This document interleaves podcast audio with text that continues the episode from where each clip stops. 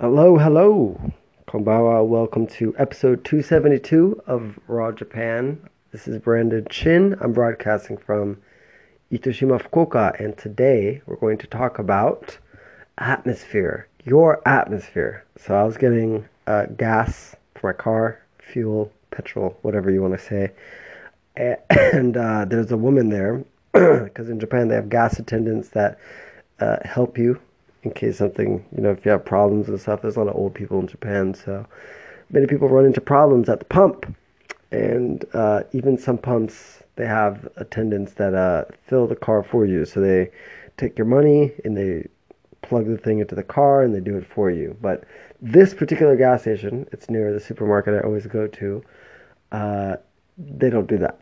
But anyway, I talked to this woman that works there all the time because I love talking to people and I love connecting with strangers. And so I've been going over there a little over a year. And you know, we just talk about stuff, talk about our son in Tokyo and how he doesn't call and how she wants him to call and da da da da da. da. Anyway, uh, I was talking to her and she was like, "Oh wow, you look," or she said something like, "You look." You're you feel different today, or look more fashionable, or something where I don't know. She's like your atmosphere feels different, and it was interesting because I wasn't wearing anything special. Uh, I think maybe it might have been like the neck warmer I had on or something, but she said overall you just feel different. And as I got in my car and drove away and said goodbye, I just started to think about what I've been doing recently in terms of habits. And I think a lot of people, when they live abroad in another country, uh, it's easy for people to uh, how do you say retreat and try to escape the their adopted country's culture because it can be confusing and hard to adapt to and hard to assimilate into when you're a foreigner.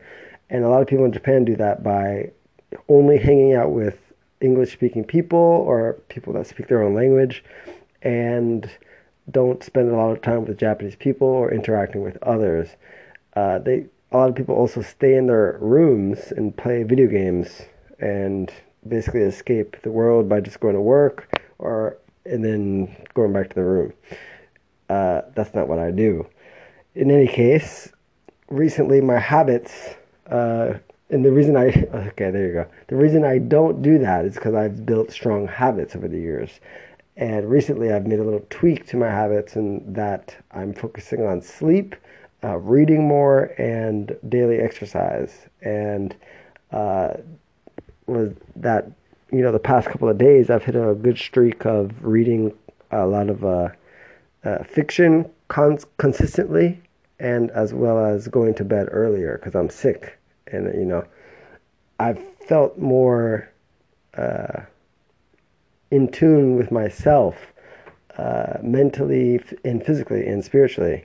And of course, I have uh, those habits to attribute that vibe to, right? I'm reading more, which means that I'm more, uh, not only more uh, aware of myself and what my mission, what I'm here to do, which is to write so that people can question their reality. I always uh, question my own reality in the books that I write, I want my readers to question their re- their reality and their status quo when they read my work.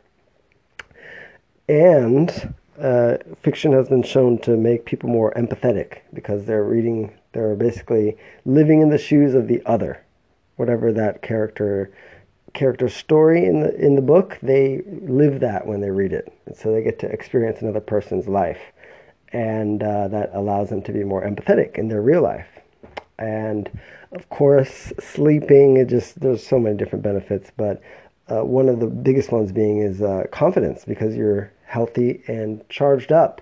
And so i think that is the reason that she felt a little bit of a vibe coming through. And uh, i hope that you can also build some strong habits in your own life so that you can um, wow people with your own atmosphere or just share the lessons you've learned. Trust me, it's. Uh, I'm still working on it, and you know, I'm I'm really trying to get these like uh, where they're completely unconscious, but habits are the way to go. Thank you. And as always, if you're interested in reading my daily experiences in Japan and getting access to my products where you can speak to Japanese people, get Japanese things sent to your house, and join a community of other like minded people and people from Japan, then go to brandonchin.net, type in your email address into the box there.